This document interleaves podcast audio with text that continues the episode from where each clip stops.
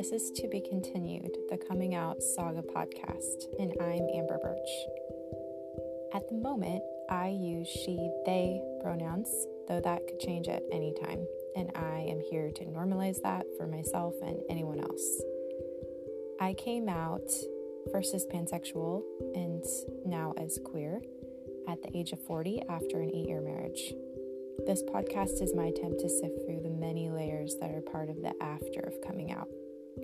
I hope in my stories and the questions I'm sitting with, you'll ultimately see glimpses of your own story and space to be with it all.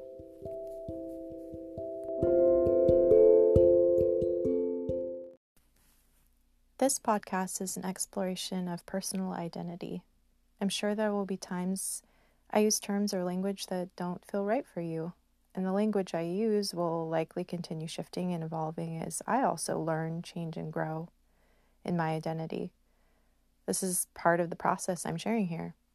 So I ask that you listen with an open heart, an open mind, and I welcome respectful engagement and polite feedback at any time. If not with myself directly, then I hope you will bring your thoughts to your own community and find meaningful dialogue within yourself and the relationships in your daily life. I'm glad you're here.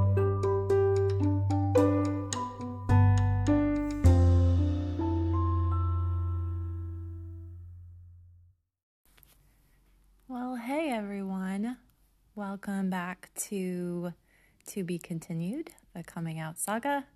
I am reporting to you live from my new digs in the city of Albany, New York, where I've been now for just about two weeks. And so, you know, instead of the background noise of either the forest, which was only a few times, or a river on summertime, um, or uh, tractors, or the sound of a mill, um, or housemates going past my room. Um, you might hear the sound of sirens, very loud traffic on the busy street that I live. It is all part of the new studio that that is my room in the city. Um, maybe maybe one day I'll get some, you know, recording equipment for a podcast, but that today is not that day. so it's been uh, a little over a month since I recorded my last episode, but in this surreal extensiveness of time, it feels like it may have been like last year. I I know I, I feel like I've been saying this a lot lately in various words about time. But there really are experiences and seasons that can seem a lot like a magic spell that has stretched the calendar to hold far more than would normally fit within a particular space of time. Where, you know, we enter and emerge from a sort of time warp. You know what I mean? I've in the past called this the spaciousness of time when everything just seems to slow and time almost seems irrelevant like we're kind of luxuriating in in it all and there are times like now for me that feel not so much like luxuriating slowness as much as they feel like active transformation um, I've talked too often about being in a process of metamorphosis. You know, I've I, I love just the imagery and metaphor of a monarch and just the stages of a monarch's life from caterpillar to chrysalis to butterfly. Um, and I've shared in episodes about identifying with really being in a chrysalis awaiting my emergence. So, on some level, none of this is exactly new or news.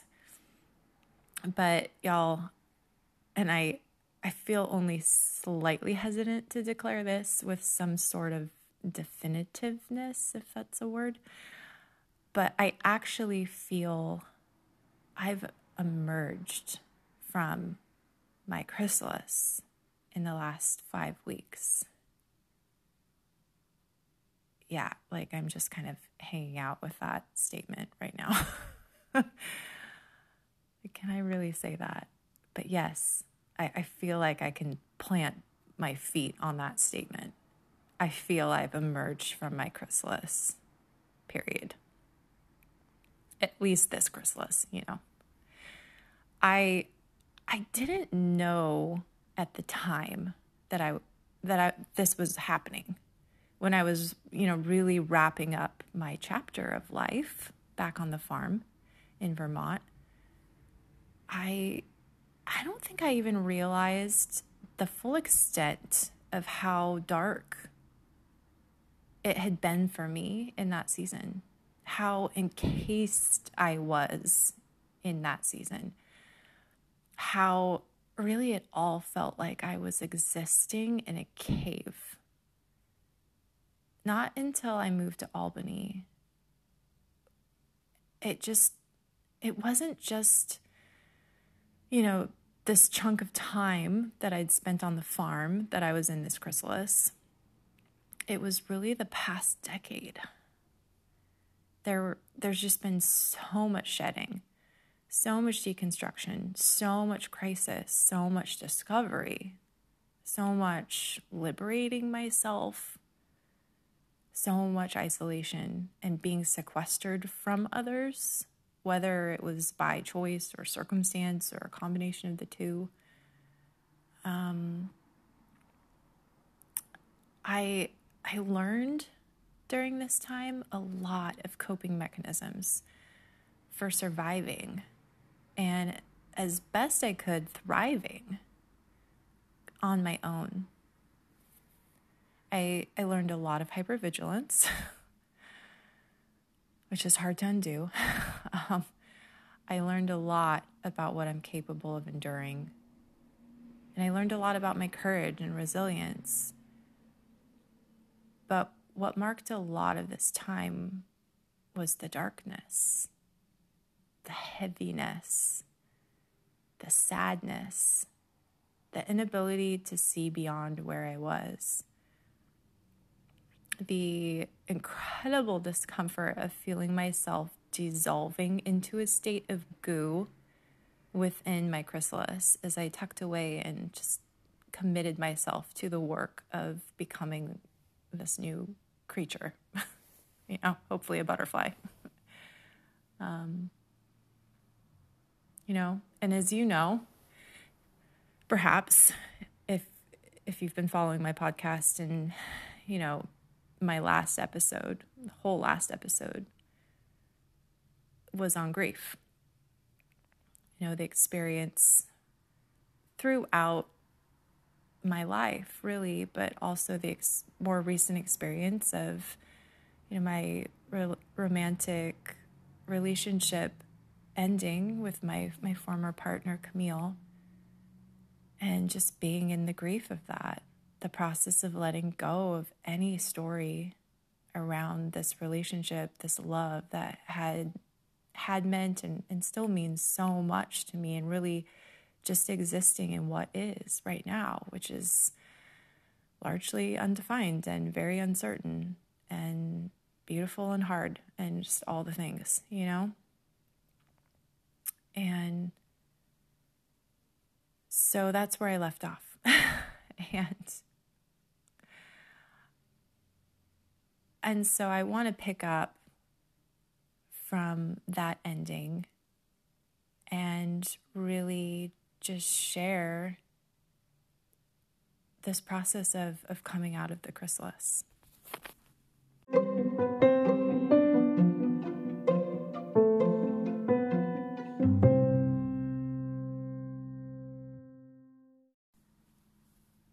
All of this, the ending, the ending of this chapter, this whole really book of my life, and the ending of this relationship all of this happened during Scorpio season, which, for my astrology buffs who know way more than I do about this, I know that you will appreciate the the symbolism and synchronicity of this.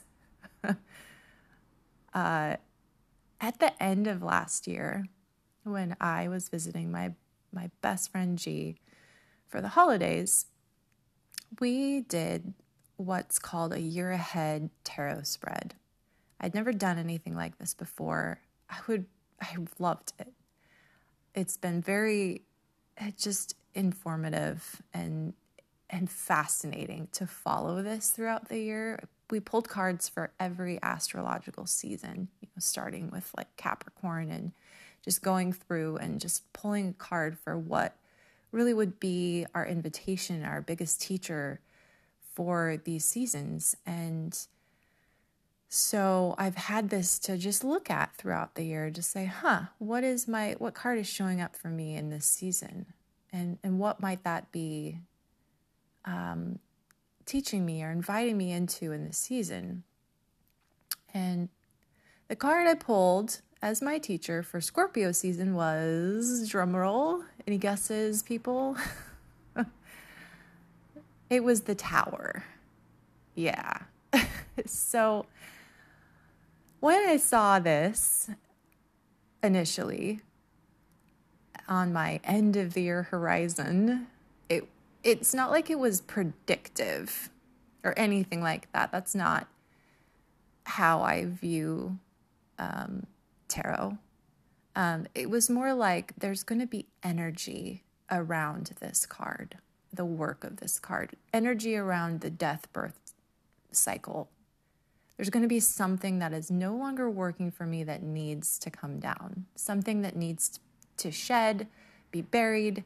It could be big, it could be pretty small, it may be internal, it may be external but I knew to pay attention to this.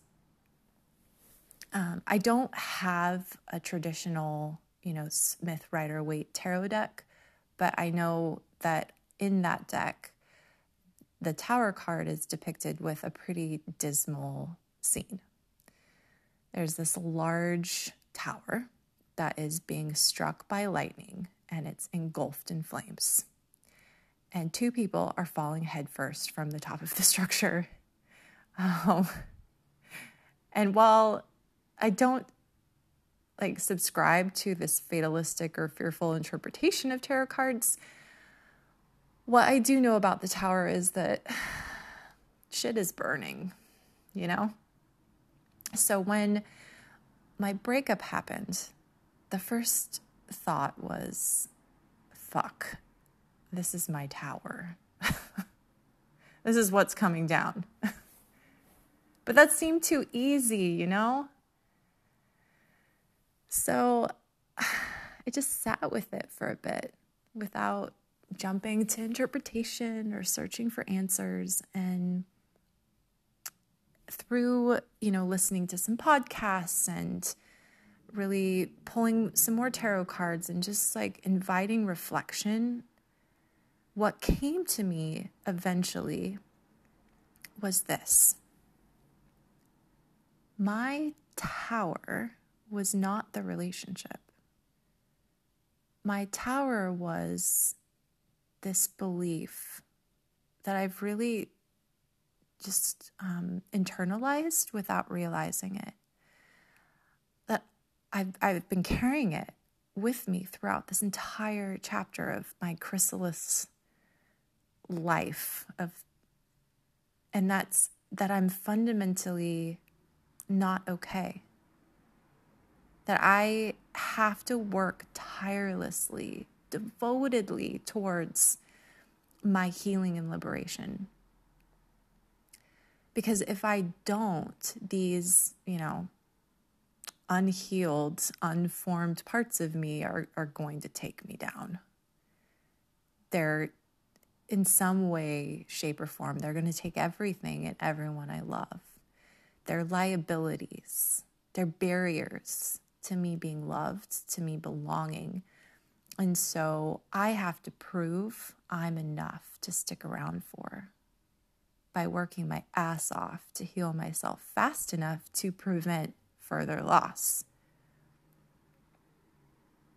Basically, I, I could just never get a break. I've not allowed myself to take a break from, you know, the work of healing as if it's a full time job. And it really has felt like it a lot of times, uh, particularly the last couple of years. I'm. I'm not even sure I've known who I would be without this as part of my identity. This kind of work that I'm doing. Who am I if not this person who's constantly diving deep, deep into the depths of pain and, and trauma and, you know, patterning and excavating whatever gems I can to allow them to just inform and transform me? I am not knocking this. Like, it has served me well at various points. I can say that. I am deeply, I like, I bow to that work that I have done.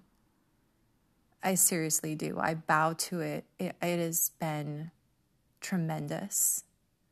I've grown in tremendous ways, and I am really proud of how I've shown up for myself in this. But, and this is important,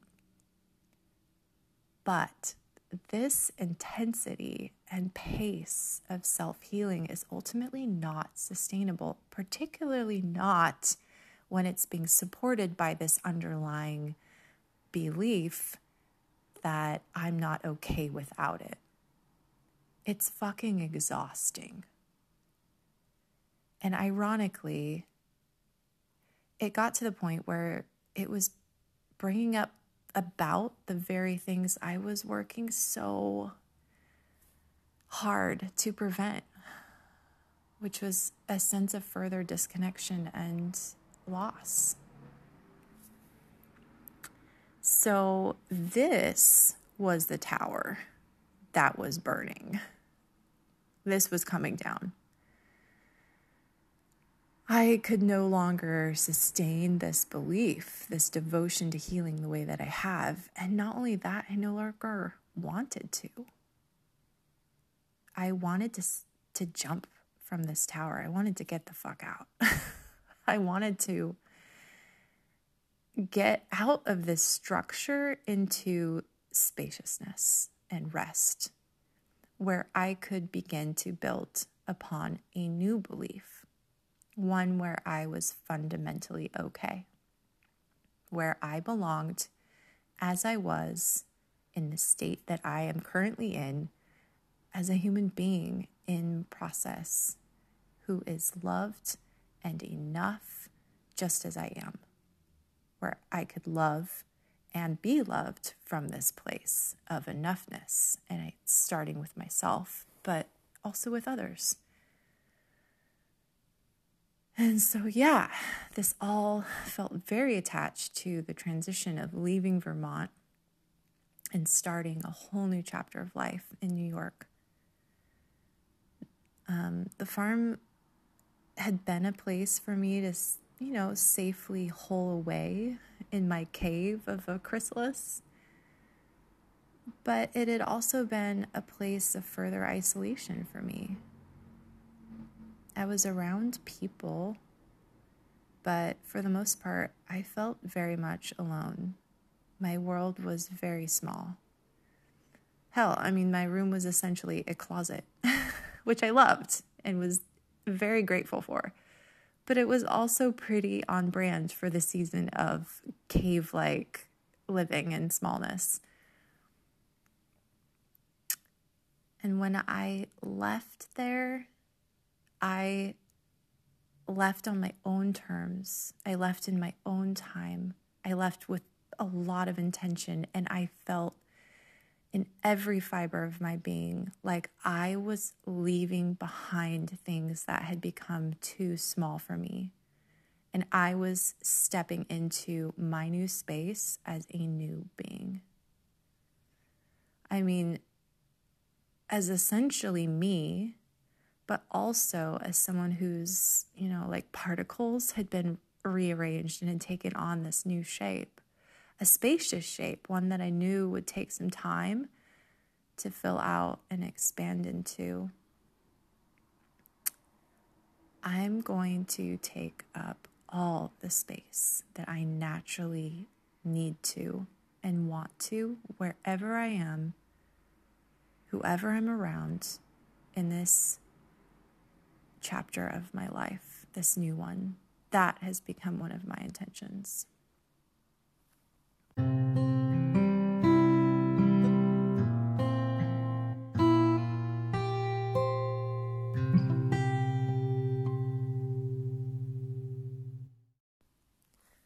But honestly, I was a little apprehensive about it. I mean, I had grown so accustomed to smallness. And without even realizing that's what it was, honestly, I thought, you know, I've I've made steps to come out of smallness since I left, you know, my marriage and my my old life behind on the other side of the country that I've been coming out of smallness, so I didn't realize how much smallness I was still in. But I, I, I've grown accustomed to that, to living in a cave in a chrysalis. And I wasn't all that confident that I could live outside of this and thrive. What if I just jumped from one cave to another? I thought. What if I change my environment? Sure, but I just continue living in it as if I'm just as small and my world is just as small as it had been for so long. You know, at the same time, I, I was determined this would not be my truth because I, I could actively choose whatever I wanted. And I can create the life that I want. And so I was going to choose to live into a bigger space of me.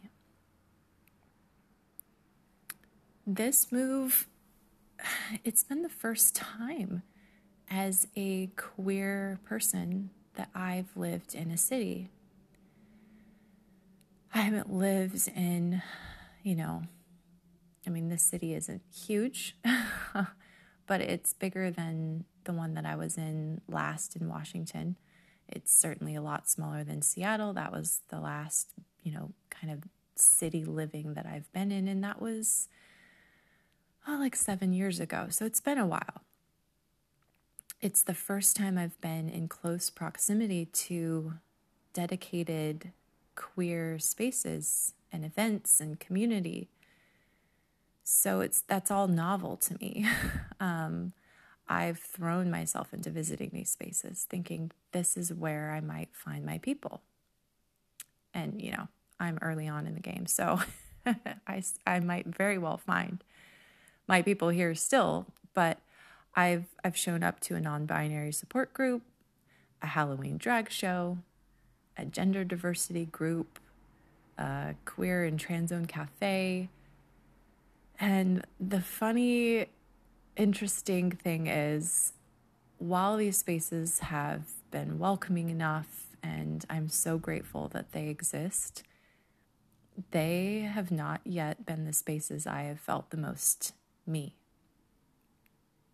Where I have felt the most me have been the spaces I've walked into that have nothing to do with being queer and everything to do with allowing some little flame in me the space to live and breathe and grow as it wants to.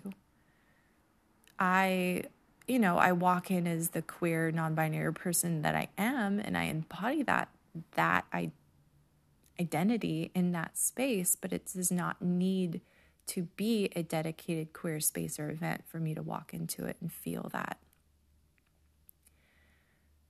last week, I was invited to something I'd never heard of before, let alone considered being part of. It was a storytelling open mic, which is apparently inspired by the Moth Radio Hour. And I'm embarrassed to say I've never had even heard of that prior to showing up to this event, but it intrigued me.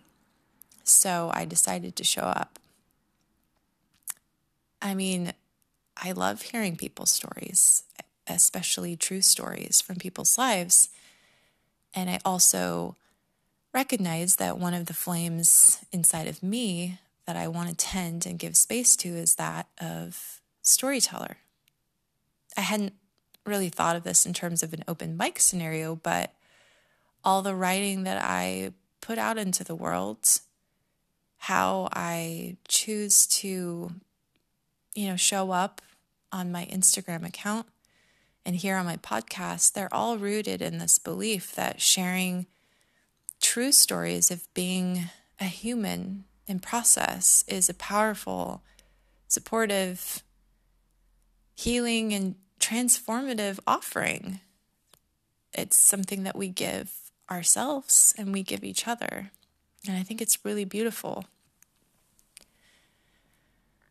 I knew ahead of time that there was a theme.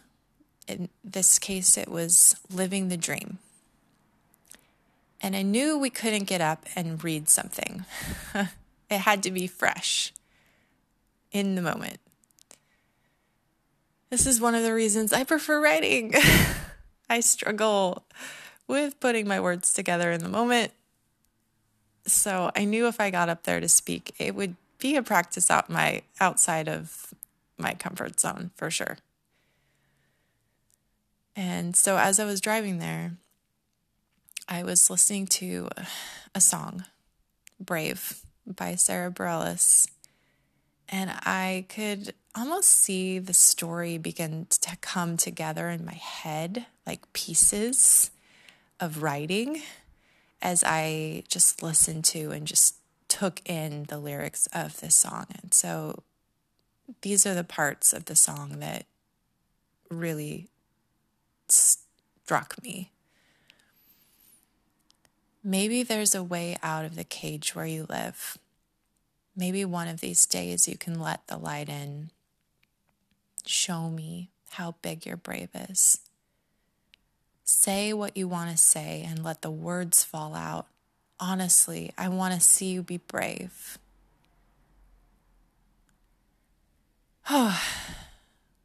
so, as I'm listening to this, I saw myself getting married 10 years ago, thinking I was finally realizing a dream, only to realize I'd stepped into a cage. I saw myself going to, you know, my first therapist, really, that felt like a good therapist. and this was as this religious faith that I had built my entire life and identity upon was beginning to kind of come apart piece by piece, like a game of Jenga. And I remember my therapist calling me brave. I saw myself sitting among the rubble of that faith after I'd had the courage to really pull every piece out and deconstruct it to the ground, and then stepping out of that cage into freedom. I saw myself eventually leaving the cage of my marriage years later and landing on the opposite side of the country, continuing to free myself from every cage and every skin that had grown too small. I saw myself making space at the table, if you will, for the questions of my sexual orientation and not long after gender identity, for seeing where I'd been existing within cages there too, and choosing to step outside into something less defined and more expansive, more authentic, more me. And I was crying as I was driving to the storytelling gig, which I was like, fuck, I'm definitely getting up and telling a story. I just know that I am. I'm listening to the song, I'm seeing these images of myself in my mind. And I thought of how fitting it was two weeks after stepping into this vastly different chapter of life in Albany that I would mark it this way by recognizing this invitation to see how big my brave had become through the years, by saying what I wanted to say and literally letting the words fall out, by honoring all the cages I'd set myself free from and getting up in front of a group of strangers to tell some version of this story. And so I did. And the group of people there were so warm and welcoming and encouraging, so beautiful and real and receptive. And of course, I stumbled through some of my words the way I often do, and I also felt like I'd stumbled into an open space I wanted to return to. This is a piece of home, I thought. This is a flame. I feel alive here. I feel me here. I want more of this. Several days later, I had a similar experience in a totally different space. I took myself out Latin dancing. Now, this is something I fell in love with years ago. I started to go dancing for the first time. Never having danced before, never believing I could dance or that I would ever be a good dancer. I did not know how to move my hips. Uh, but I, a friend wore me down asking me to come dancing with her and I I finally just to get her off my back agreed to go and we showed up to salsa dance and as soon as I stepped into this ballroom and I heard the music I just felt this flame in me light up I knew I had to come back here even though I did not know what the hell I was doing and that began a period of my life where I fell in love with dance